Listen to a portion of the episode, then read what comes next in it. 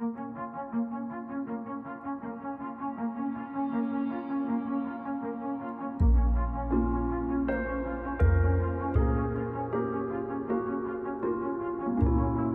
Deus criou o mundo.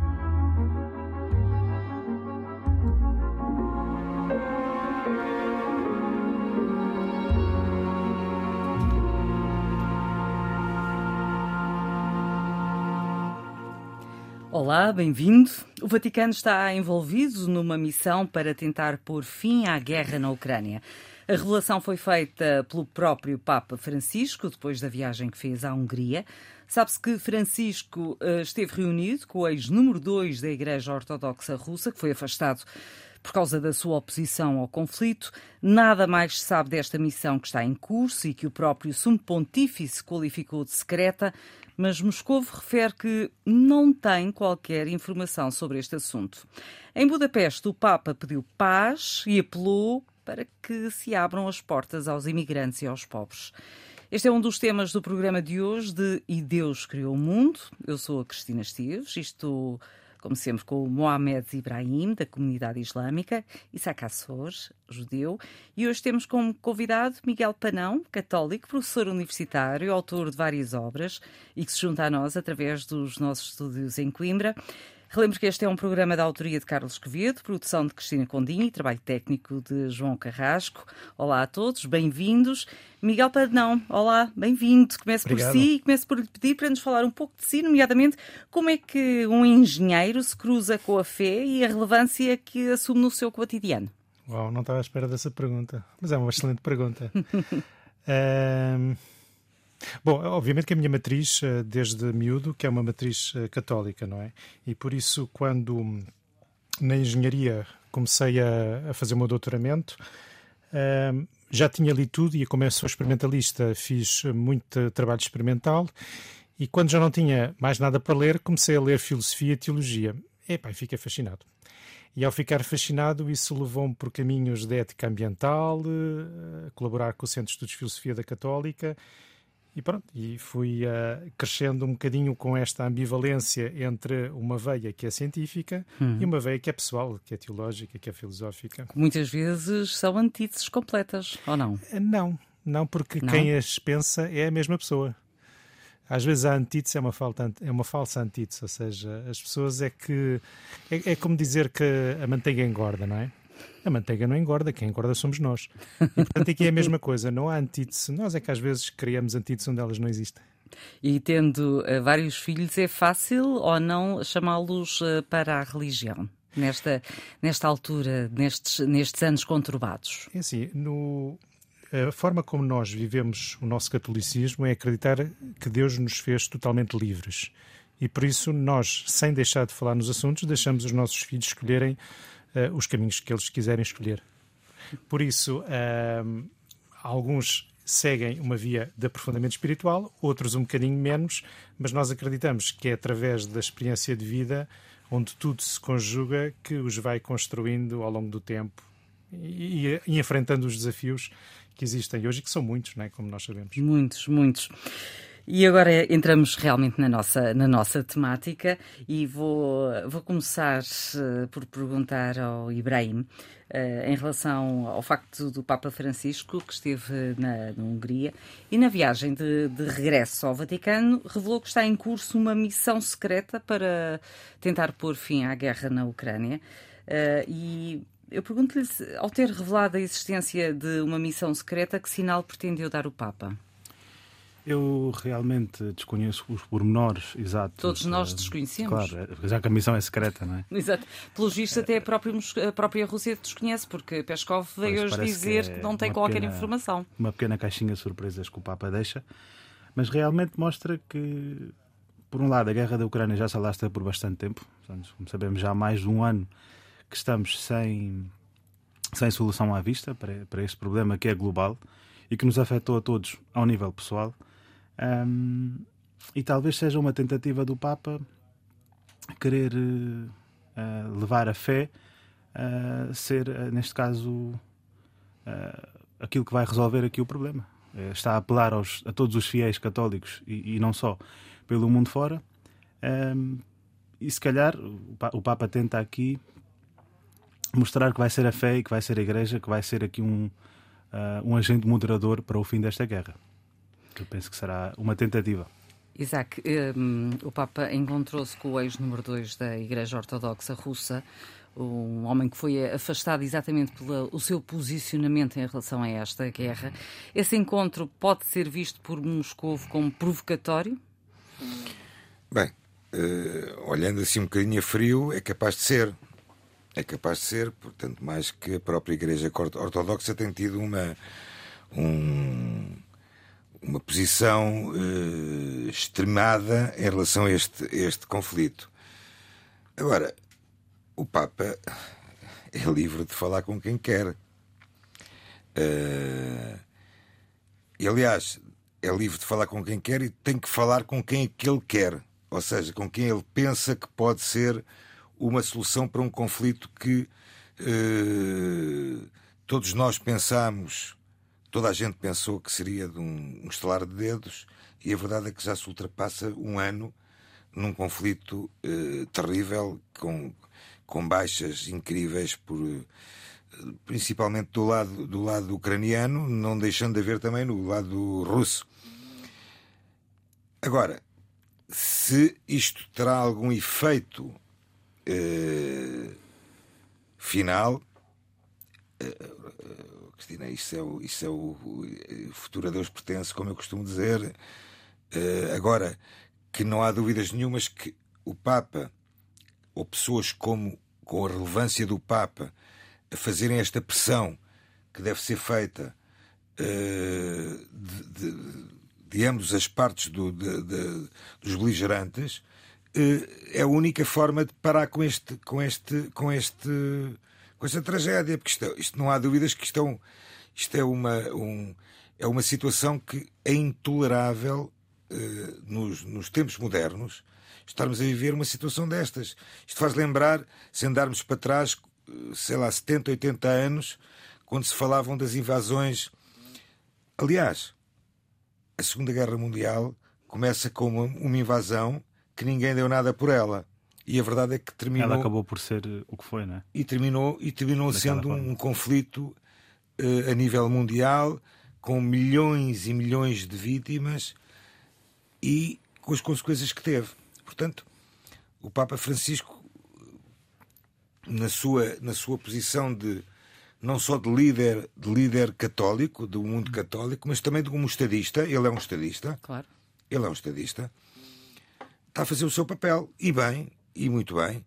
Uh, esperemos é que Deus lhe dê a saúde para que ele continue algum tempo mais a manter esta pressão sobre os, interveni os, os intervenientes. Sim, sendo que uh, Kiev continua a receber armamento e a Rússia ordenou ainda hoje que seja duplicada a produção uh, das suas munições, até por, uh, por força das ameaças uh, feitas pelo Grupo Wagner, aquele grupo é de, de, mercenários que ameaçou recuar e retirar de algumas zonas fulcrais.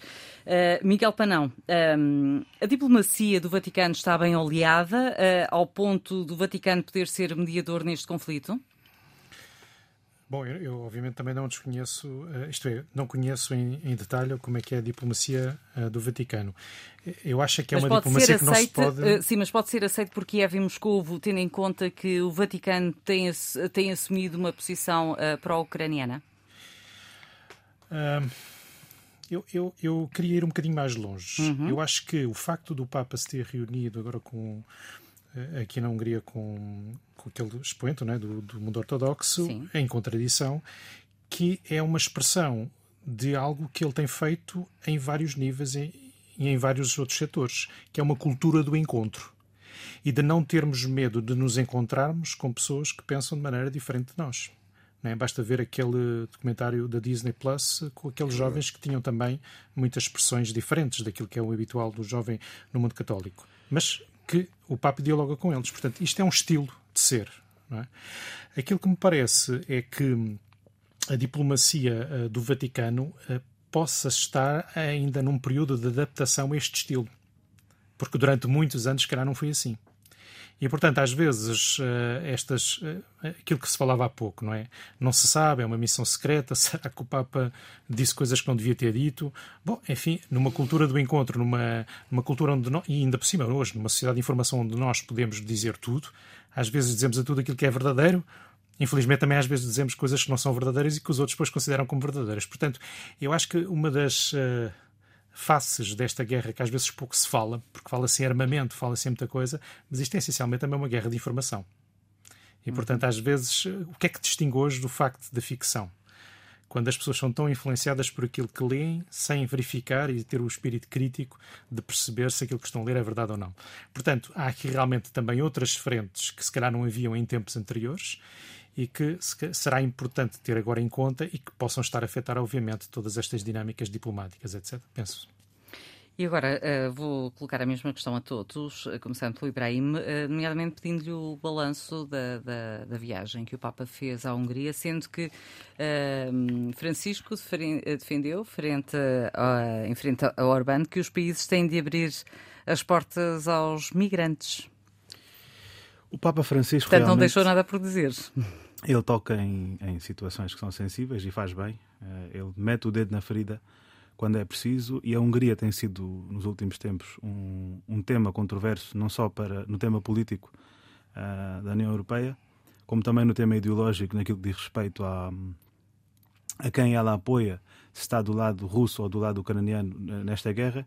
Mas este balanço, o balanço que eu sugeria, quer dizer, do, do Papa Francisco, realmente é que ele, como disse também aqui o, o professor Miguel, ele tenta, ele tenta resolver o conflito, ele está uh, a fazer o melhor que pode, ele está a apelar à consciência das pessoas. Um, é controverso porque realmente uh, ninguém estava à espera, talvez que ele pudesse estar do lado, uh, ou pelo menos pudesse fazer a paz com a Rússia, mas como disse o cardeal Pietro Parolin, em, em entrevista à Renascença, ele é muito atento e sensível a todos os gestos que possam favorecer a paz e, se for preciso, eh, eh, alguma missão que possa estar do lado russo, ele não vai pôr isto em, de, de parte. Uhum. Eu penso que é uma tentativa, não sei se irá resultar ou não, mas poderá ser um bom marco esta visita que ele fez à Hungria, poderá ser um passo para, não, não diga resolução, mas uma pequena tentativa de resolução da guerra. Pelo menos para que haja canais abertos. Sim. Exato. Um dos pontos, um dos pontos, se calhar, o ponto fundamental, na minha opinião, da visita do Papa à Hungria tem pelo, pelo alertar que o Papa fez dos riscos do nacionalismo uh, de alguns países, inclusive a própria Hungria. Uh, ou seja, ele, ele, ele faz esta denúncia precisamente no terreno onde na Europa hoje em dia provavelmente eh, será o país onde este perigo é um perigo realmente não só não só iminente mas mas mas presente mas presente eh, ou seja ele, ele, ele, dá uma advertência uma advertência eh, local presença física quase por assim dizer a um primeiro-ministro que tem uma posição uh, separatista, separatista, extremista. Uh, recordou o espírito da Constituição húngara, que é algo que provavelmente tem estado um bocadinho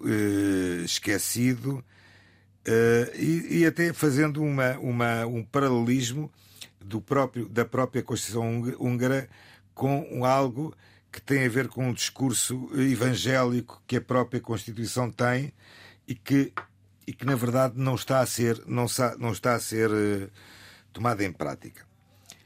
Uh, o acolhimento aos estrangeiros é algo que tem sido uma constante uh, do discurso do, do Papa Francisco. ou seja, outra vez, de encontro, um bocado contra tudo aquilo que tem acontecido num país como é a Hungria. Ou seja, como o Ibrahim disse bem, uh, os resultados não os saberemos, só Deus o saberá. Uh, mas a verdade é que estes alertas provavelmente são os únicos alertas feitos pelo, pelo mundo ocidental moderno, democrático, civilizado, que a própria Hungria tem recebido estas advertências. Portanto, vamos esperar para ver. Vamos esperar para ver. Miguel Panão, a sua opinião também. O balanço em relação a esta visita do Papa à Hungria. Sim, eu por acaso estava aqui a recordar uh, algo que tinha visto na Vatican News, uhum. que essencialmente o Papa vai para a Hungria para trabalhar a pastoral do amor e que às vezes que é uma, parece uma coisa pouco relacionada com tudo isto, mas se pensarmos bem, eu acho que está profundamente relacionada. Por isso, quando ele se encontra com o primeiro-ministro eh, da Hungria, não é?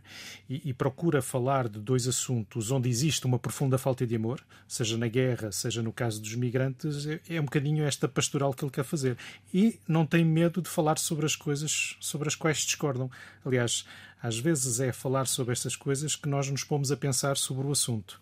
E a sensação que eu tenho é que, ao trazer esse assunto e ao procurar, de alguma forma, uh, conversar com, com o Primeiro-Ministro, está a querer um, ehm, pôr em prática este pastoral do amor, que não é uma coisa. Uh, sem forma, não é? Mas que se atua no concreto e na vida das pessoas. Aliás, eh, quando nós olhamos para aquilo que o Papa diz, eh, normalmente ele dirige-se sempre às pessoas. E eu acredito que todo o sentir dele, quando procura resolver estas situações grande clivantes, é por acreditar nas pessoas e de serem elas os motores de transformação.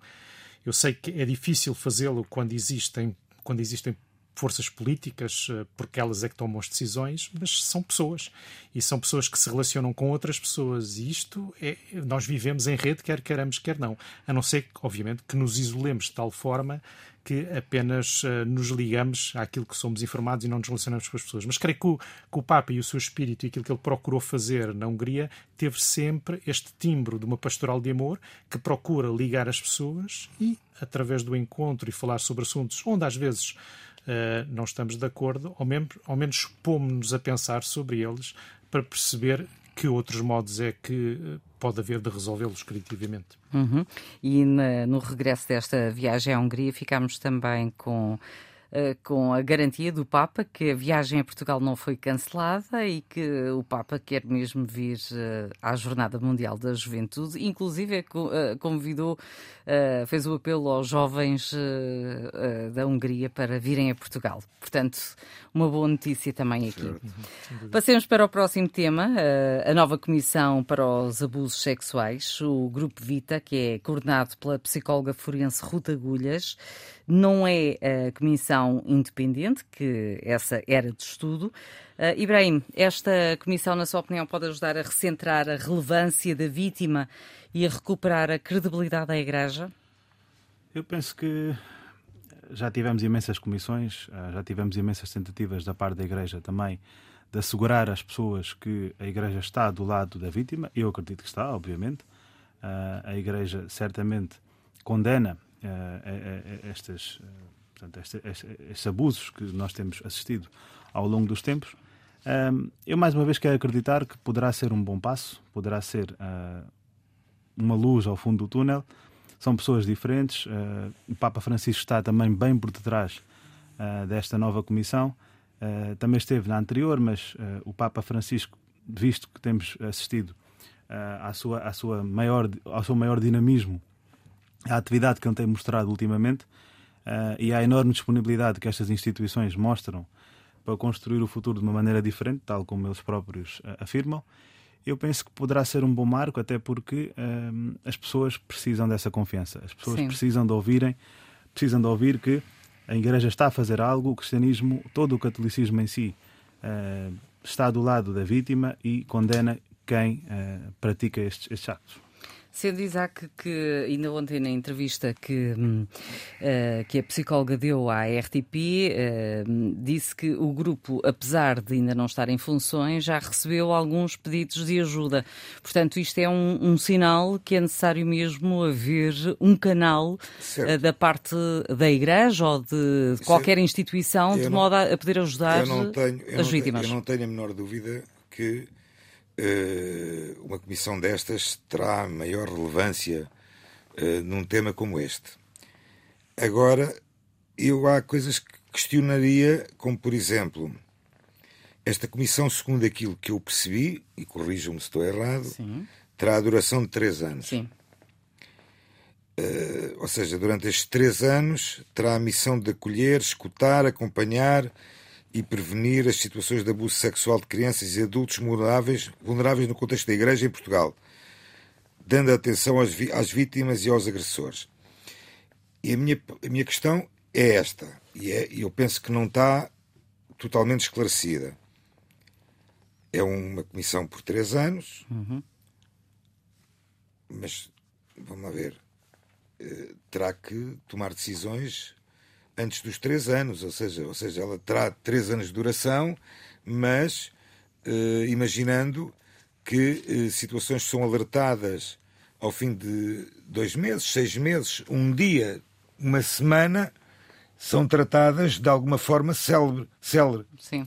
Porque senão, se estamos à espera de que esta, esta, esta, esta, esta, esta comissão, ao fim do, terceiro, do terceiro ano, faça a sua apresentação de resultados. Não, uh, o é... grupo, uh, vou, vou, vou, já avançar com essa, Pronto, com isto, essa é uma, situação. isto é uma questão grupo, que eu tenho uma pergunta. O, o grupo vai de seis em seis meses apresentar um relatório público para dar a conhecer toda a atividade. Perfeito, perfeito. Se é de seis em seis meses, acho muito bem. Aliás, há uma coisa que também parece muito interessante e muito importante que vai ser feita por esta, por esta comissão, que é a elaboração de um manual de prevenção que será comum a toda a Igreja em Portugal e que eu acredito e Sim. espero que seja, ou seja, disponível para qualquer uh, das confissões religiosas, ou seja, este manual, manual esteja, esteja, esteja disponível tanto para a comunidade islâmica como para a comunidade judaica internacional. Uh, segundo aquilo que também percebi, este, este grupo Vita, este, esta comissão inclu, incluirá psicólogos. Uh, eu, eu, pessoalmente não escolhi. Psiquiatras, psiquiatras sociais. São nove profissionais. Uh, não percebi ainda se a Conferência Episcopal irá ter algum representante uh, constante, permanente? Uh, o que, o que uh, Ruth Gulhas disse à RTP é que o grupo é independente e autónomo. Ou seja, ou seja a própria a, a Comissão, a, a, Conferência Episcopal não terá, não terá nenhuma. nenhuma...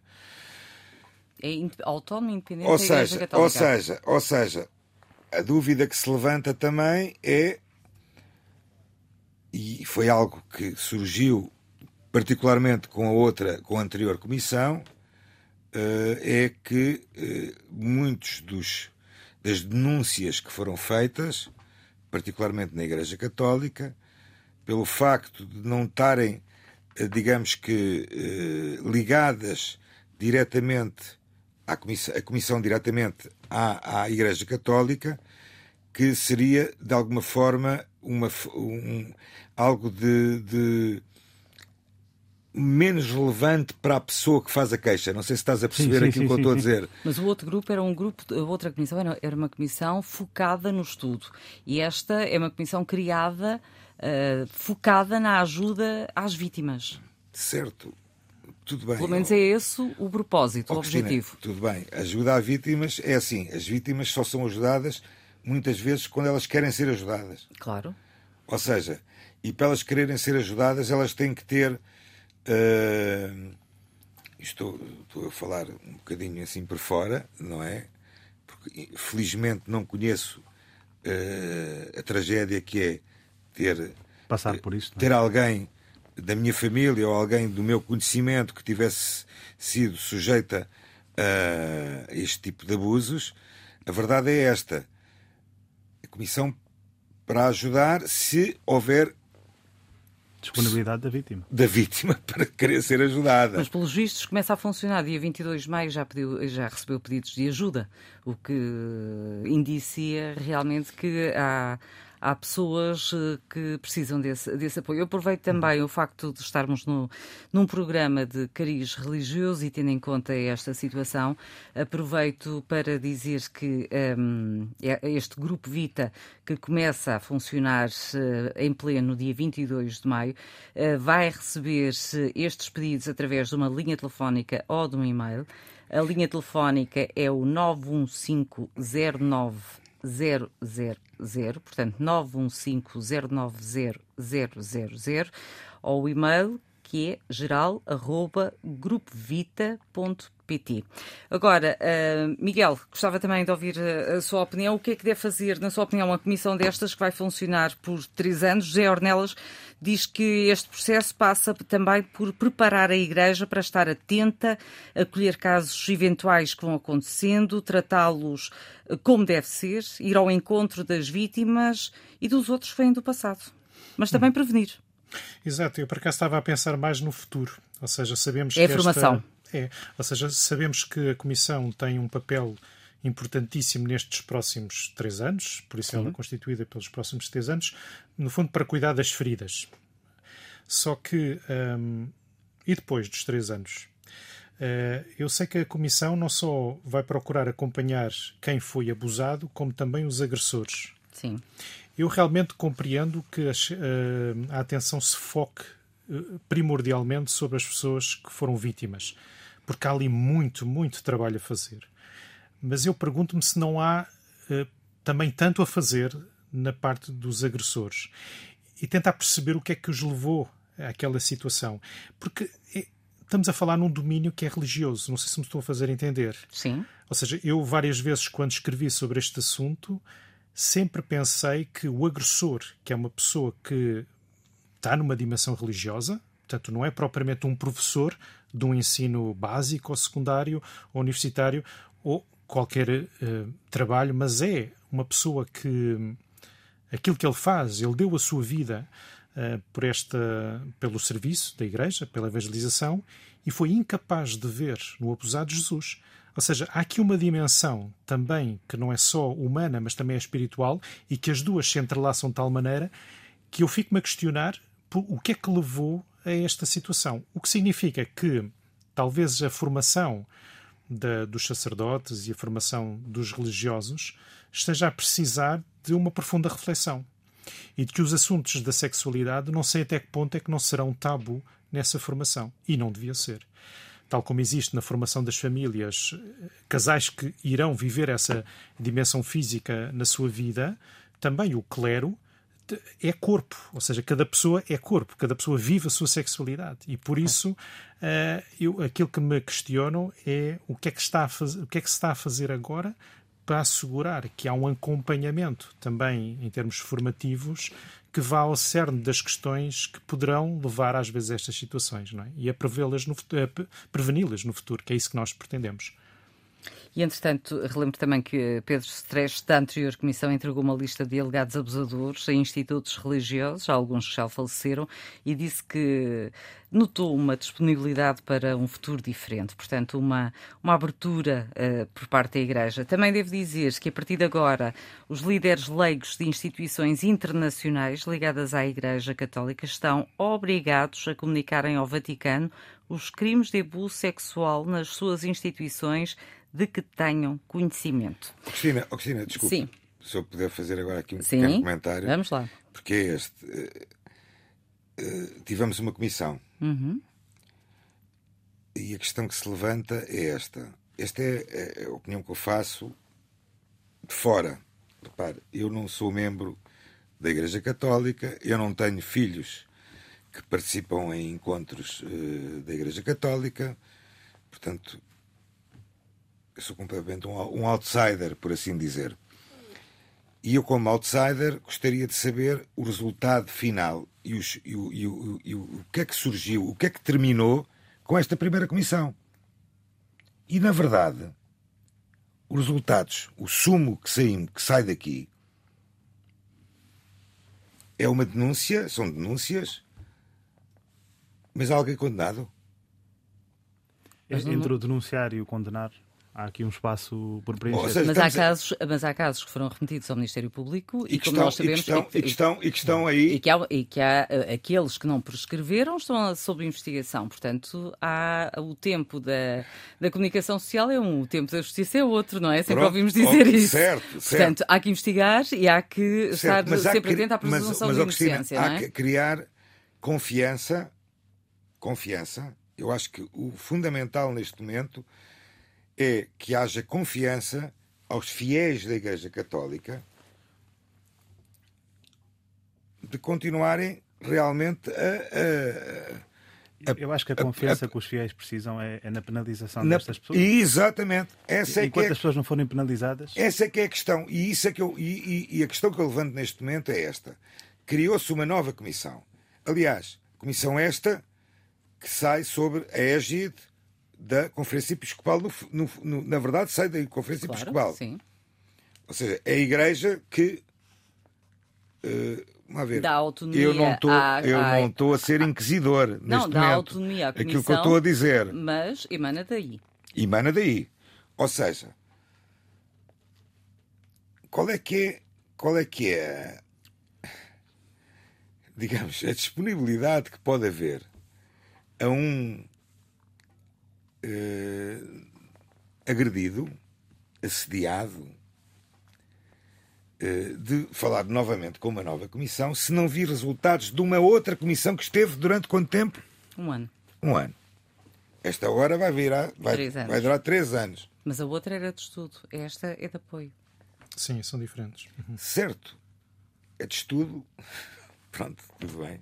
E ficámos a saber que existiram mais de 500 abusadores uh, e um, foram inúmeras as vítimas. Uh, isto num, num, ato, num período temporal alargado, é alargado não é? E muitos, muitos dos alegados agressores já e faleceram muito, e, mas muitos, e, mas vários muitos, foram mas, afastados. Mas muitos estão no ativo. Sim, mas vários foram afastados. Mas muitos estão no ativo. Embora a Igreja tivesse uh, funcionado a várias velocidades, não foi, Miguel? Sim, mas... Vamos lá responder aqui ao Isaac. É assim, o Isaac está a levantar uma questão que, para mim, eu não sei se ele está a pensar nisso, mas, mas é uma questão que que certa, de certa forma cria-me algum pulsar no coração, que é quando nós às vezes tomamos a parte pelo todo. Não sei se me estou a fazer entender. Uhum. Vocês imaginam o efeito que isto não tem sobre todo aquele trabalho, às vezes até de afeto, que existia entre os religiosos e as crianças, Perfeito, que exatamente. nós víamos como uma coisa que era positiva e que atualmente, uh, por exemplo, uh, mesmo no âmbito universitário, eu quando atendo alunos, é, sempre foi, por acaso, mas atende agora ainda mais de porta aberta. Ah, uh, ainda hoje, por acaso, aconteceu uma situação. Fui, fui uh, querer uh, me dirigir a uma aluna e, e, ir ao encontro da sua distração, digamos, no telemóvel, e de, de, fazer o gesto de lhe tocar no ombro e de pensar para mim próprio: epá, não devia fazer isto. Mas o que eu queria era simplesmente dizer: Eu estou contigo, Epá, se calhar estás distraída, uh, olha, seria interessante se te concentrasses. Mas eu compreendo as tuas distrações e pode estar a viver um momento difícil sem dizer nada, mas através do gesto. E, e, e, os gestos são extremamente importantes porque é aquela comunicação não verbal que as pessoas precisam para poderem caminhar também na sua fé. E já, repararam como isto está tudo minado? É verdade. Eu lembro-me que uh, houve uma Eucaristia em que assisti onde havia um gesto que era super habitual e, ainda por cima, nem foi incitado pelo sacerdote, mas foi a própria criança que, quando chega ao altar para rezar o Pai Nosso, se senta no colo do sacerdote.